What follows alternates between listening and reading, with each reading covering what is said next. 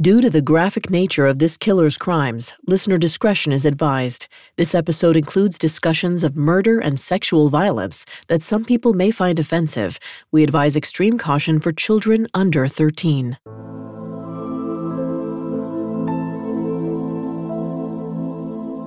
Fifty-two-year-old Steven Zelich glanced at the clock perched on the nightstand.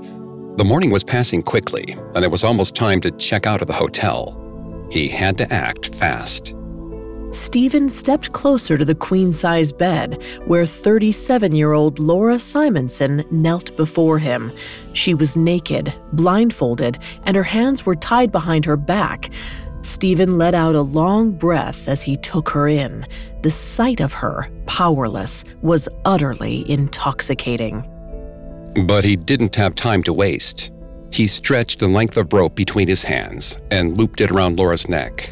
Then he started to tighten it, inch by inch, slowly restricting her oxygen. Steven panted in excitement. This was his favorite part. She couldn't escape now, even if she wanted to.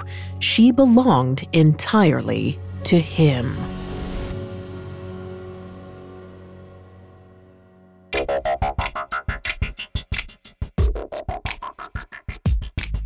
Hi, I'm Greg Polcyn. This is Serial Killers, a Spotify original from Parcast. Every episode, we dive into the minds and madness of serial killers. Today, we're concluding the story of Steven Zelich, the Milwaukee suitcase murderer. I'm here with my co host, Vanessa Richardson.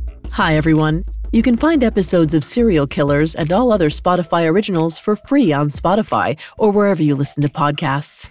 Last time, we examined how former police officer Steven Zelich nursed a growing desire to control and overpower women. We also detailed how he lured his first victim to meet him in person before he squeezed the life from her body. Today, we'll discuss the aftermath of Steven's first kill as well as the grim details of Steven's second murder.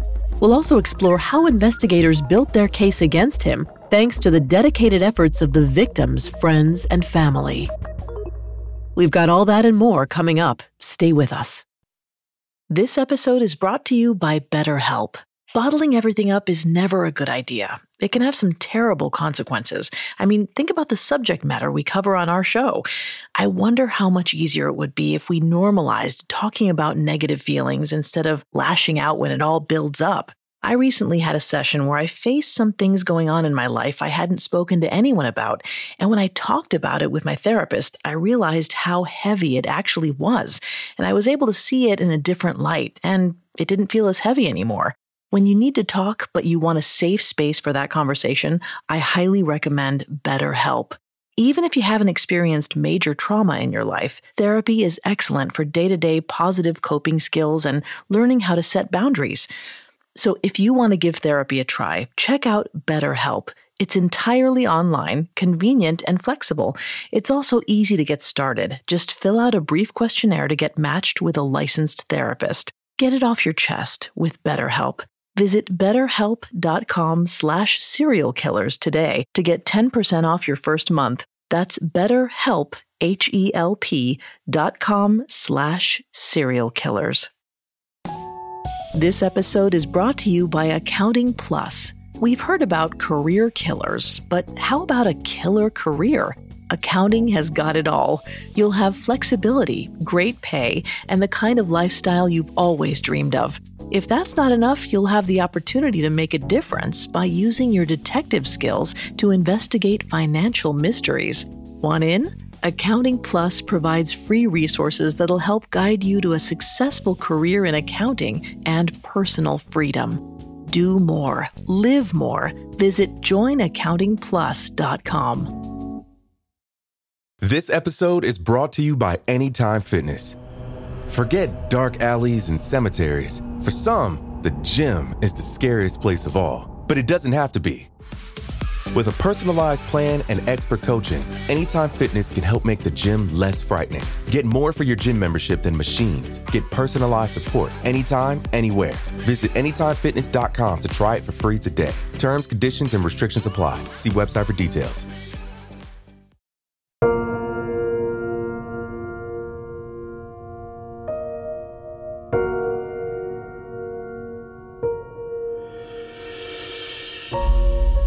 In August of 2012, 50 year old Steven Zelich enticed 19 year old Jenny Gomez to visit him in Wisconsin.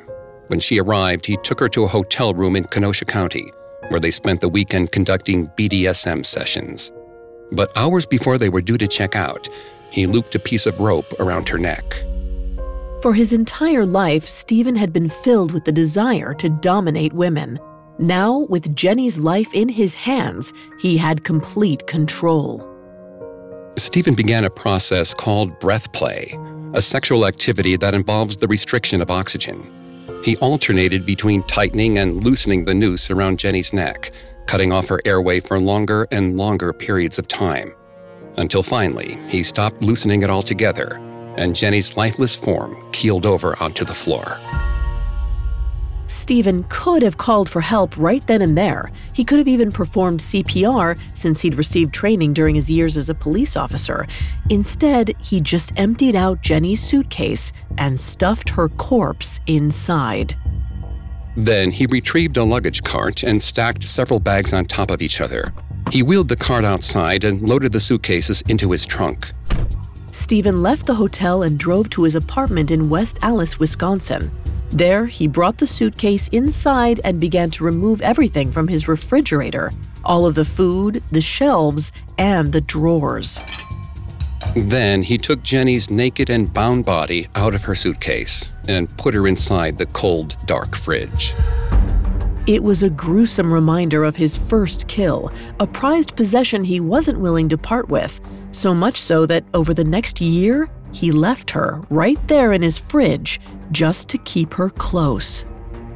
But as Jenny's body began to decompose before him, Steven realized that merely her presence wasn't enough. He needed to relive the thrill that he'd felt when he had total control. So he returned to various BDSM websites, searching for someone new, someone he could easily manipulate. He seemed to have an instinct for singling out the most vulnerable. Perhaps this was because he knew what it felt like to be lonely, Throughout his life, Steven had very few friends or social connections. As a result, it's likely that he knew how to identify with women who were also feeling alone. He knew exactly what to say to lower their guards and made sweeping statements he knew he couldn't or wouldn't keep. He promised to take care of them for the rest of their lives, giving them not only companionship, but an escape from their problems and responsibilities. And by vowing to become their master, he wasn't just indulging their fetish, he was building himself up as someone these women could trust with their lives. Vanessa is going to take over in the psychology here and throughout the episode. As a note, Vanessa is not a licensed psychologist or a psychiatrist, but she has done a lot of research for this show. Thanks, Greg.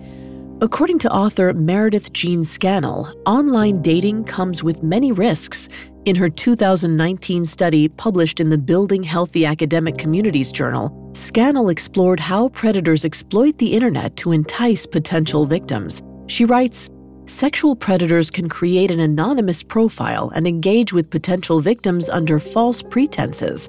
Some perpetrators will try to make their profiles more desirable and falsify their appearance, age, or employment in efforts to appear to be a better dating candidate to attract others.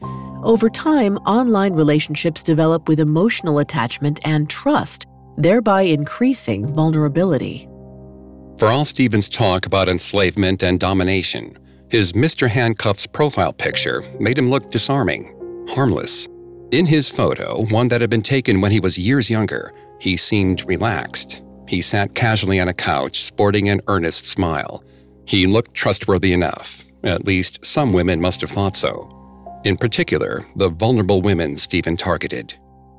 According to psychologist Jeff Gardere, people with low self esteem and self perception issues may be particularly susceptible to online lies. In a 2013 interview, Dr. Gardere remarked that these victims, quote, don't think as much of themselves as maybe they should, and they're perhaps trying to find redemption in this dream person.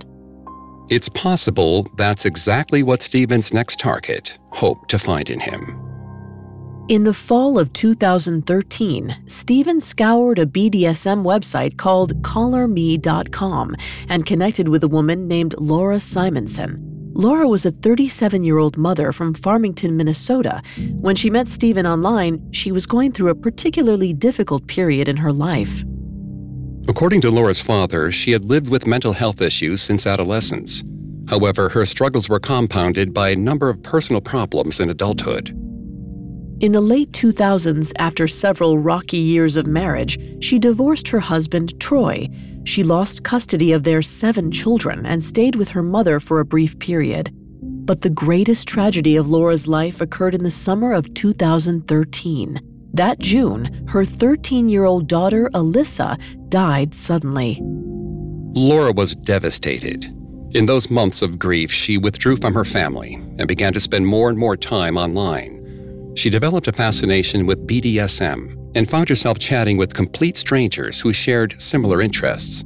It's likely she saw this type of activity as an outlet for, or an escape from, what seemed to be a lingering depression. As unusual as it might seem, there's science to back up this kind of thinking. According to psychologist Brad Sagarin, BDSM play can actually alter a person's consciousness by putting them in a state of euphoria, similar to one experienced by endurance runners, artists, and people under hypnosis. In a 2016 study, Dr. Sagarin and a team of researchers studied seven couples who engaged in BDSM play they discovered that these participants experienced lower levels of stress following BDSM activities. Their subjects also reported a better mood and an increase in arousal. Sagarin and his fellow researchers suggested that these changes may be caused by a reduction in the brain's prefrontal cortex activity. When people partake in BDSM activity, their overall blood flow to this region appears to slow down in order to focus on sensory and perceptual processes, as well as other basic needs. Or, as Sagarin describes it, the rest of the world drops away and someone is completely focused on what they're doing. Considering the tragic loss of her daughter, it's possible that BDSM play helped Laura Simonson escape the tremendous grief weighing down on her. As a result, she may have found the altered mental state she gleaned from BDSM activity immensely appealing. Whatever the reason for her interest, Laura began frequenting BDSM websites like collarme.com, and by the fall of 2013, she connected with Steven Zelich. Steven expressed his desire to enter a master slave relationship. Just like he told Jenny, he reportedly said he wanted someone he could keep in permanent confinement with, quote, no expectation of release. Laura was drawn to his proposal, and the two began making plans to start a new life together. But first, Steven had a few stipulations. He sent Laura a list of tasks to complete before they met. He asked her to remove all her body hair and paint her nails his favorite shade of pink. He also told her she should sell all of her belongings, liquidate all of her property, and delete all her social media profiles. He wanted her to erase all traces of her former existence. Laura agreed to everything. She knew Steven desired an obedient slave, and she wanted to prove she could be that for him. At one point, she asked him if it was really possible for her to disappear, to escape her life completely. Steven assured her that she could. He would make sure of it. On the morning of November 2nd, 2013, Laura left a note for her mother. It read, I'm sorry I'm this way. I'm no good for the kids either. The best thing I can do is to stay away. I'm going to find a place to go so no one has to deal with me again. I love you all and always will. Then she drove her van to her mother's house and parked it on the street. Laura hadn't been able to find a buyer for her vehicle, so she abandoned it. From there, she walked a few blocks to a nearby elementary school. Just as she was approaching the school, Steven's white Saturn pulled to the side of the road. Laura hurried to his car, eager to meet the man who had promised her a new beginning. She climbed inside and the two headed southeast, toward Steven's apartment in West Allis, Wisconsin. But Steven had no intention of bringing Laura home to stay with him forever. He wasn't even thinking past the weekend.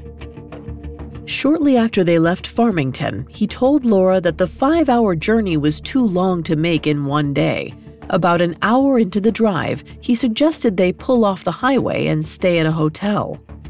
A little after noon, the pair arrived at the Microtel Inn and Suites in Rochester, Minnesota. Laura checked in, paying cash for the room. Meanwhile, Steven hung back, keeping an eye on her while she filled out the paperwork. While they didn't call attention to themselves, they still stood out to the hotel's front desk manager, Christy Bodanov. According to Christy, Laura appeared to be anguished. She didn't smile much, and her eyes were filled with worry. Christy sensed that Laura was troubled, but she never imagined that she'd be the last person to see her alive. Coming up, Steven's sadistic urges turn deadly once again. Hi, it's Vanessa from Parcast. They say there's someone for everyone a soul to share your secrets with, a companion to grow old with, a conspirator to commit crimes with. Starting this February on Spotify, learn about the lethal and legendary lovers who fought the law in the Parcast limited series Criminal Couples. If you've ever referred to your best friend or beloved as your partner in crime, this exclusive series is for you. Beginning February 1st, join me for a collection of unlawful love stories from shows across the Parcast network. Discover the extreme beliefs of cult leaders Tony and Susan Alamo, enter Fred and Rose West's real life house of horrors, and experience the madness and motives of the San Francisco witch killers fall for the most famous and feared pairs in history in the Spotify original from Parcast, Criminal Couples. Enjoy two part episodes every Monday starting February 1st. Follow Criminal Couples free and exclusively on Spotify. This episode is brought to you by Accounting Plus. We've heard about career killers, but how about a killer career? Accounting has got it all. You'll have flexibility, great pay, and the kind of lifestyle you've always dreamed of. If that's not enough, you'll have the opportunity to make a difference by using your detective skills to investigate financial mysteries. Want in? Accounting Plus provides free resources that'll help guide you to a successful career in accounting and personal freedom. Do more, live more. Visit joinaccountingplus.com. Now back to the story. On November 2nd, 2013, 37 year old Laura Simonson checked into a hotel about an hour away from her hometown in Farmington, Minnesota.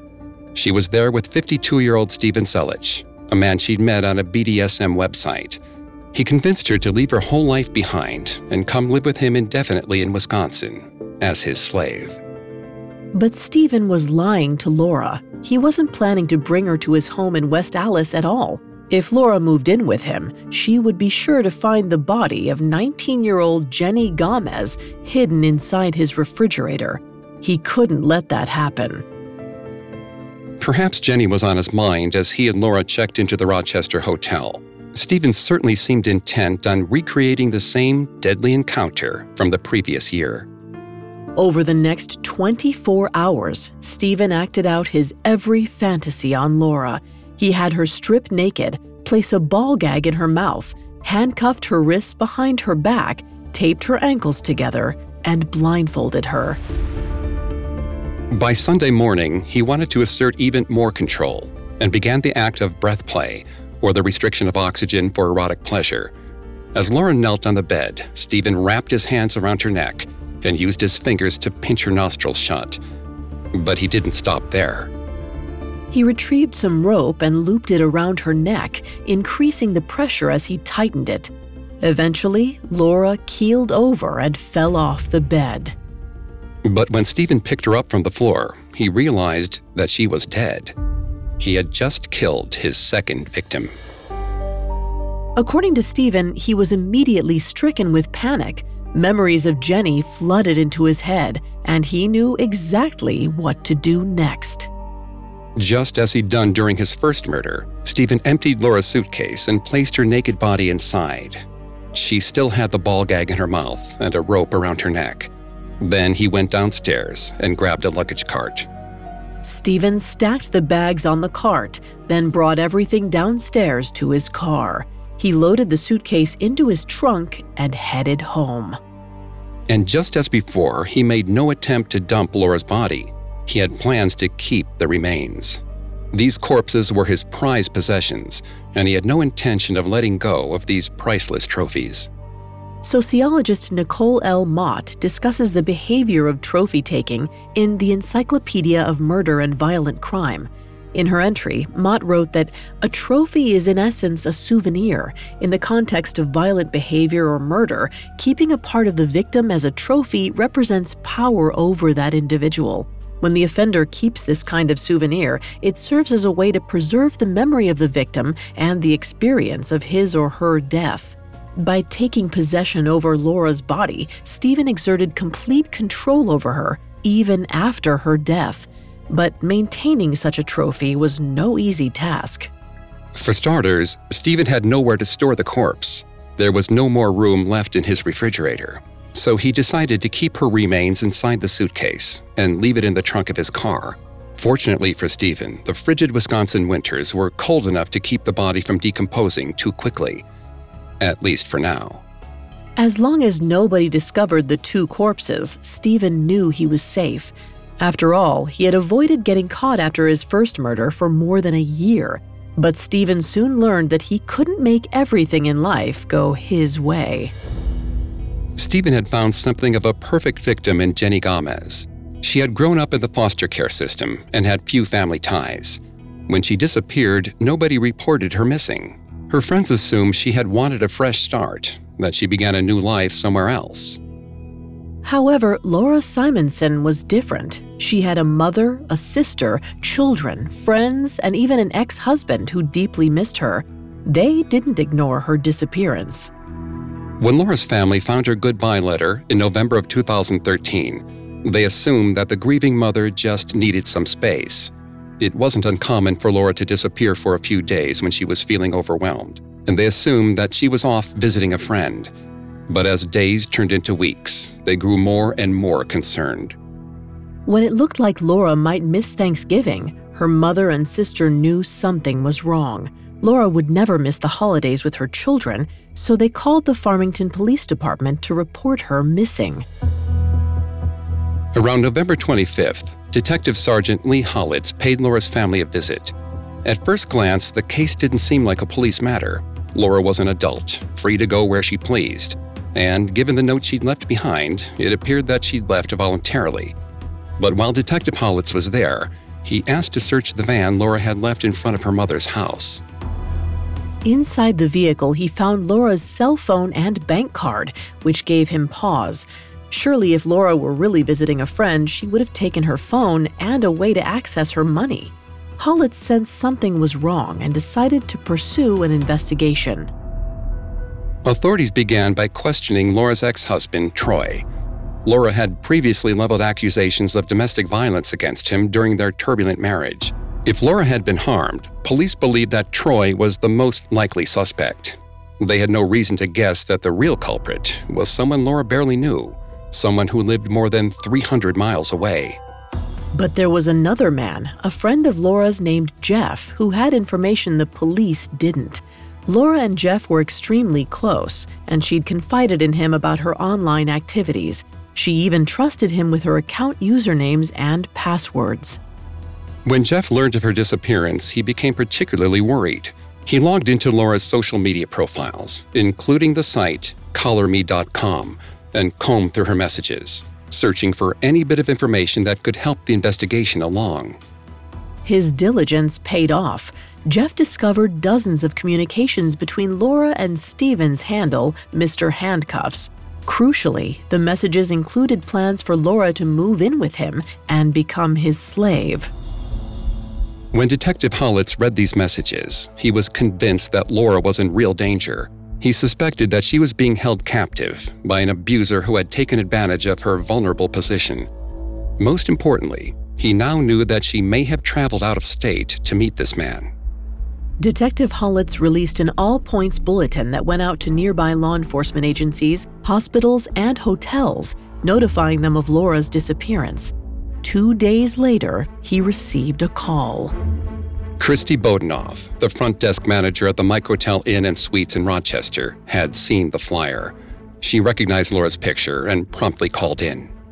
Christy recalled the date that Laura had checked in and that she was accompanied by a man who she described as gruff. Unfortunately, Christy didn't have any information on who the man was, as he hadn't filled out any paperwork. To make matters more difficult, the hotel security footage from that day was lost. However, the hotel did have footage from the following day, the day that Steven Zelich checked out. When Detective Hollitz reviewed the footage, he didn't see Laura, but he did see a man leaving the hotel with a cart full of luggage. Sadly, police couldn't ID Steven from the security footage, and the case began to slow. Luckily, Laura's friends and family continued to investigate new leads on their own, especially her friend Jeff. Once he discovered the username Mr. Handcuffs, Jeff spent hours searching the internet for any hints about this person's identity. Jeff found the same username on other BDSM websites, including one that listed an email address. With some careful internet sleuthing, he finally connected the email account to 52 year old Steven Zelich. Once again, Jeff passed this information to Farmington authorities. But when Detective Hollitz ran a search on Steven, he realized they weren't dealing with a regular citizen. Steven was a former police officer who had a history of exploiting his position of power for his own pleasure. Hollitz reached out to the West Allis Police Department, and they agreed to assist in the Farmington investigation. So, in January of 2014, a few officers from the West Allis PD went to Steven's apartment. Steven recognized one of the officers immediately and allowed just that one to come inside. The officer did a cursory search of the apartment to see if Laura was there, but found no sign of her. The apartment was noticeably dirty with an obvious mold infestation. It's possible that this helped disguise any odor emanating from the two corpses Steven had stored on his property. Steven was friendly and cooperative as the officer questioned him. He calmly admitted to chatting with Laura online, but said that he'd never met her in person. He also claimed to know nothing about her disappearance. So, the West Allis police officers were forced to leave empty handed. Without any direct evidence linking Steven to Laura's disappearance, there wasn't enough to make an arrest. Even still, authorities weren't ready to stop their investigation. In February of 2014, the FBI offered to help with the case. Shortly after, an FBI agent paid a visit to Steven's apartment. The agent grilled Steven about his relationship with Laura, but Steven feigned innocence and still insisted that he knew nothing about her whereabouts. To prove his case, he readily agreed to give a sample of his DNA. It's likely that Steven felt the DNA was a dead end for investigators. Even if he had left evidence on his victim, he knew they didn't have the most important piece. Laura's body was still locked in the trunk of his car. Steven's thinking was spot on. Following the second interview, there was little left law enforcement could do. They had no conclusive evidence to make an arrest, and the case languished for months. The lack of progress frustrated Laura's loved ones. They were certain that Steven was dangerous, yet he was allowed to walk the streets a free man. But one of Laura's friends was determined to find some measure of justice. In April of 2014, an anonymous person placed a classified ad in the West Allis newspaper. The ad read Steven Mark Zelich is a sadist who has enslaved a petite female named Laura Jean Simonson. The police have not been able to locate where Steven has Laura imprisoned. Please join our effort to find and free Laura Simonson. The classified posted Steven's personal details, including his email address and cell phone number. It also warned anyone browsing BDSM websites to be on the lookout for the username Mr. Handcuffs. But it seems not everyone saw the warning. By the summer of 2014, Steven was communicating with a new woman online, someone with the username Petra. They hadn't been chatting for very long, but Steven was already sharing his fantasies with her. He told Petra that he was searching for a, quote, torture slave with no limits, no safe words, no possible way out. Just like Jenny Gomez and Laura Simonson, Petra seemed intrigued by the idea, and Steven couldn't wait to meet her in person. Coming up, Steven scrambles to cover up his crimes. This episode is brought to you by Anytime Fitness. Forget dark alleys and cemeteries. For some, the gym is the scariest place of all, but it doesn't have to be. With a personalized plan and expert coaching, Anytime Fitness can help make the gym less frightening. Get more for your gym membership than machines. Get personalized support anytime, anywhere. Visit AnytimeFitness.com to try it for free today. Terms, conditions, and restrictions apply. See website for details. Hey, it's Kaley Cuoco for Priceline. Ready to go to your happy place for a happy price? Well, why didn't you say so? Just download the Priceline app right now and save up to 60% on hotels. So, whether it's Cousin Kevin's Kazoo concert in Kansas City, go Kevin, or Becky's Bachelorette Bash in Bermuda, you never have to miss a trip ever again. So, download the Priceline app today. Your savings are waiting. Go to your happy place for a happy price. Go to your happy price, Priceline. Now back to the story. 52 year old Steven Zelich had a disturbing, deadly habit of seducing vulnerable women on BDSM websites. In the summer of 2014, he started chatting with a user named Petra, asking her to come live with him as his permanent slave. Steven had made the same offer to 19 year old Jenny Gomez and 37 year old Laura Simonson, both of whom he strangled to death with rope. Now their remains were stashed in his refrigerator and his car, where they were beginning to rot. Around this time, a few neighbors in Steven's building noticed a distinctive smell emanating from his apartment. One neighbor even remarked on an unusual number of flies and maggots. Steven had wanted to keep Jenny's corpse for as long as he could. However, her body had become so swollen from the decomposition process that Steven couldn't even keep his refrigerator door shut. He had to get rid of her. He placed her corpse back in the suitcase he'd first used to transport her. Then he loaded it in the trunk of his car, right next to Laura's remains. This at least kept the odors out of his apartment. But unsurprisingly, another problem arose. His car now reeked of death. For a while, Steven drove around with the bodies inside, spraying deodorizer whenever the smell became too overpowering. But as the weather grew warmer, Steven realized that the situation was untenable. Around this time, Steven worked as a security guard at a high end building. Whenever he drove to work, his coworkers complained about the stench coming from his car, so much so that his boss ordered him to take care of it. Much to his displeasure, Steven knew the time had come to relinquish his trophies. On the night of June 4th, Steven drove about 40 minutes southwest of his home to the quiet town of Geneva, Wisconsin. He pulled to a stop on North Como Road, choosing a stretch of pavement without any streetlights. Under cover of darkness, Steven took the two suitcases from his trunk and abandoned them in a ditch. Then he got back into his car and drove away. When he returned home, Steven immediately resumed chatting with his new online target, a woman with the username Petra. It seems that with his prized possessions gone, he was eager to collect another. Between one murder and the next, serial killers typically experience a cooling off period that might last anywhere from several hours to several years. The length of a killer's cooling off period may be determined by many factors, but it's not unusual for these time intervals to shorten with each kill. Criminologist Arnon Edelstein posited a theory about such cooling off periods. In his 2019 paper published in the Journal of Psychology and Behavior Research, he wrote, as in other antisocial behaviors, the more a person engages in murder, the easier it becomes. Each subsequent act is easier, and the loss of inner conflict enables them to act more quickly than before. Steven's initial cooling off period lasted about 14 months, but now, just seven months after Laura's death, Steven was already looking for his next kill. On June 5th, he wrote in a message to Petra I want you here in absolute captivity. I want to start planning that. Meanwhile, the very same day he was exchanging messages with Petra, a highway worker in Geneva made a ghastly discovery. As he was cutting the grass, he found the two suitcases next to the road covered in flies. He wasn't sure what to make of the discovery, so he moved the bags to the shoulder of the road and continued his work.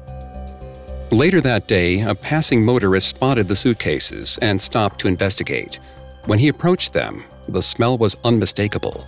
It was the stench of death. The driver immediately called the Walworth County Sheriff's Office. When detectives arrived, they found the bodies of Laura Simonson and Jenny Gomez inside the bags. A medical examiner determined that both women had been strangled to death and were able to identify Laura from a tattoo of her daughter's name.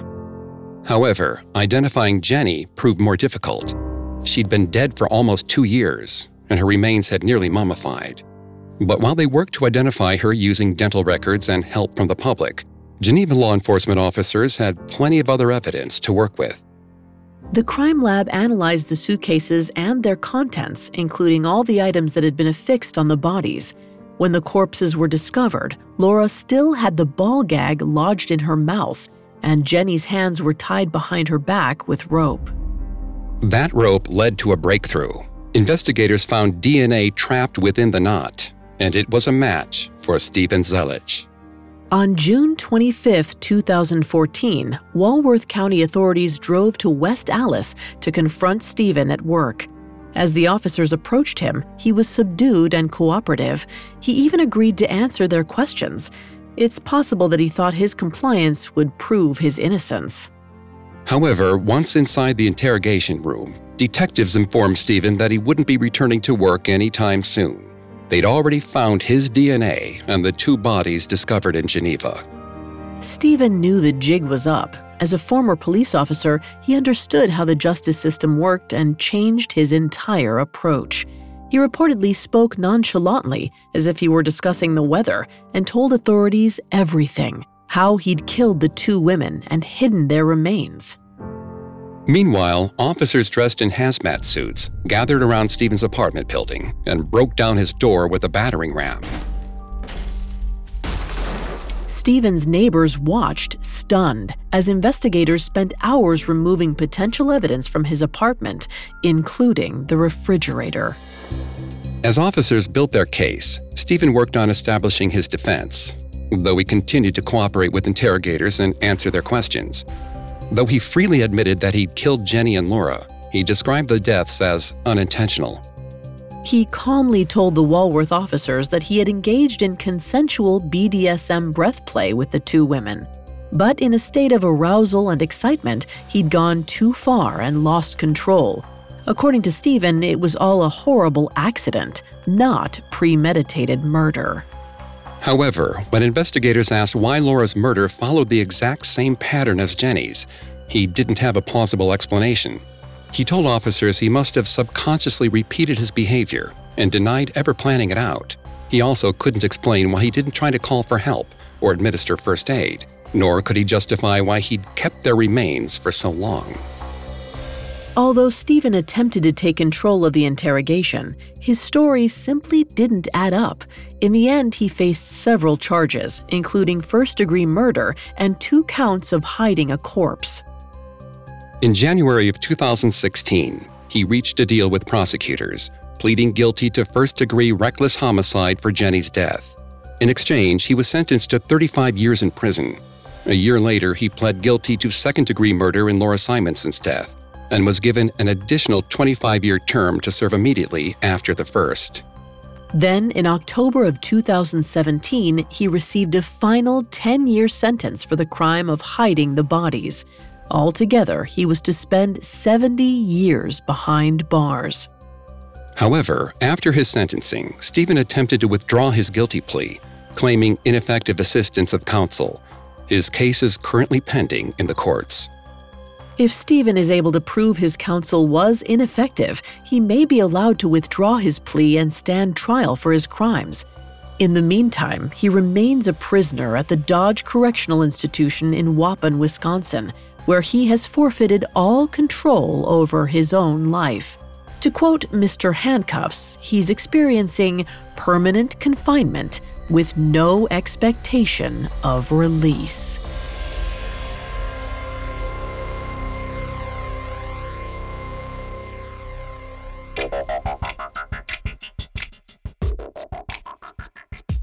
Thanks again for tuning into Serial Killers. We'll be back soon with a new episode. You can find all episodes of Serial Killers and all other Spotify originals from Parcast for free on Spotify. We'll see you next time. Have a killer week. Serial Killers is a Spotify original from Parcast. Executive producers include Max and Ron Cutler. Sound designed by Michael Motion, with production assistance by Ron Shapiro, Carly Madden, and Joshua Kern. This episode of Serial Killers was written by Christina Pammies, with writing assistance by Joel Callan and Jane oh. O. Fact checking by Bennett Logan, and research by Brian Petrus and Chelsea Wood. Serial Killers stars Greg Polcyn and Vanessa Richardson.